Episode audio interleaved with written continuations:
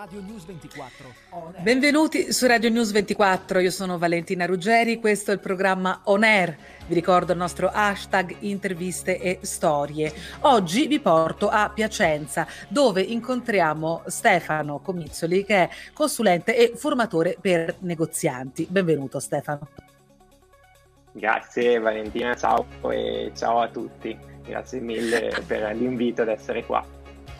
È un piacere averti con noi. Allora, Stefano, spiegaci come sei diventato formatore per negozianti e eh, perché serve una figura come la tua?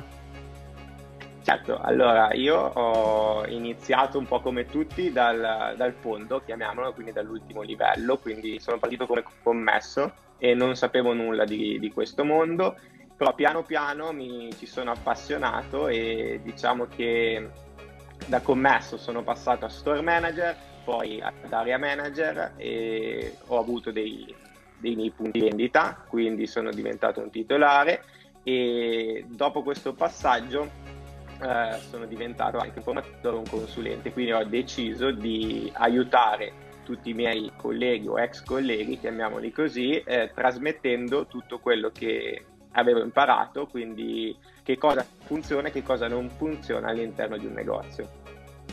Benissimo, allora la domanda è quella, che cosa funziona e che cosa non funziona all'interno di un negozio? Certamente, allora innanzitutto la, credo che la cosa più, più, importante è quella di avere un, un, database di clienti e quindi comunicare frequentemente con loro. Molti negozianti purtroppo eh, non, non applicano questa semplice strategia e di conseguenza non hanno il, il controllo totale su, sulla loro attività. Per cui questa è la base di partenza, il consiglio che mi sento di dare a tutti ed è la singola cosa che se messa in pratica eh, può dare risultati straordinari. Ti posso fare una domanda provocatoria, ma non si rischia, magari appunto con la mailing list, con le offerte che arrivano, di stressare il cliente. Noi tutti riceviamo ormai una quantità enorme di comunicazioni da qualsiasi eh, store, qualsiasi azienda. Eh, non rischia di essere controproducente? Certo, questo è il principale dubbio che, che viene mosso solitamente, quindi eh, il problema principale è che tutte queste comunicazioni sono impersonali, quindi noi siamo abituati ovviamente a ricevere eh, tutte queste comunicazioni magari da parte delle grandi catene che però sono uguali per tutti, no?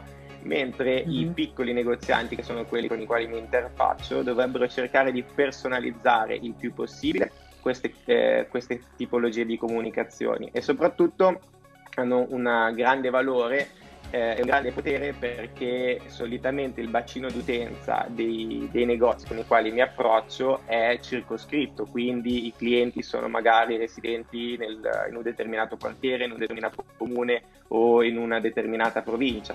Per cui personalizzando questi messaggi, quindi magari citando storie locali o utilizzando mm-hmm. ovviamente anche nome, cognome, i dati che abbiamo di questa persona, riusciamo ad instaurare un rapporto più diretto e più umano, al contrario delle grandi catene che magari eh, andando ad operare su una base più larga non, non riescono ad ottenere questo, questo rapporto.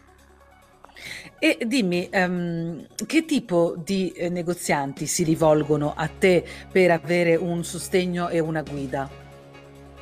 Sì, solitamente sono negozi, titolare di negozi di abbigliamento, che è il principale settore nel quale io sono cresciuto e con il quale ho più esperienza e che hanno un fatturato che va diciamo fino ai 10 milioni di euro solitamente. Ho lavorato anche con eh, catene, così, così si possono chiamare, con fatturati anche più alti, però solitamente il, diciamo che i risultati migliori riesco ad ottenerli in, in questa fascia di fatturato quindi sono negozi che vanno diciamo, dai 300.000 euro di fatturato annui ai 10 milioni, quindi anche con più punti vendita, quindi chiamiamole magari mini catene, a volte locali, dove mm-hmm. magari ci sono 2, 3, 5 punti vendita in varie province vicine.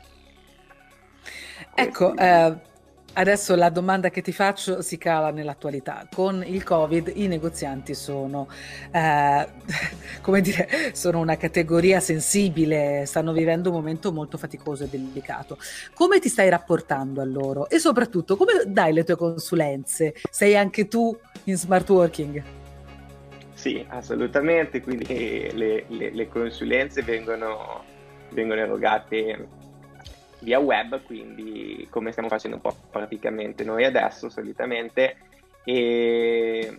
ma questo non cambia diciamo, il valore della consulenza, semplicemente cerchiamo certo. di, esserci, di essere vicini anche stando lontani, quindi questo è il nostro modo di combattere il, il Covid solitamente. E, e, nulla, quindi io dico agli ob- gli obiettivi che devono tenere a mente in questo particolare momento storico che stiamo vivendo sono la fedeltà dei clienti e la liquidità, quindi devono fare in modo di cercare di trattenere i loro clienti appunto con le comunicazioni delle quali abbiamo appena parlato e di fare in modo di riuscire ad incassare anche se il, il momento storico è quello che è. Ecco, questo, su questo secondo punto secondo me qualcuno potrebbe eh, risponderti malamente, nel senso eh, eh, tutti vorrebbero incassare, ma come si può fare? Quali sono le certo. strategie per mantenere una liquidità?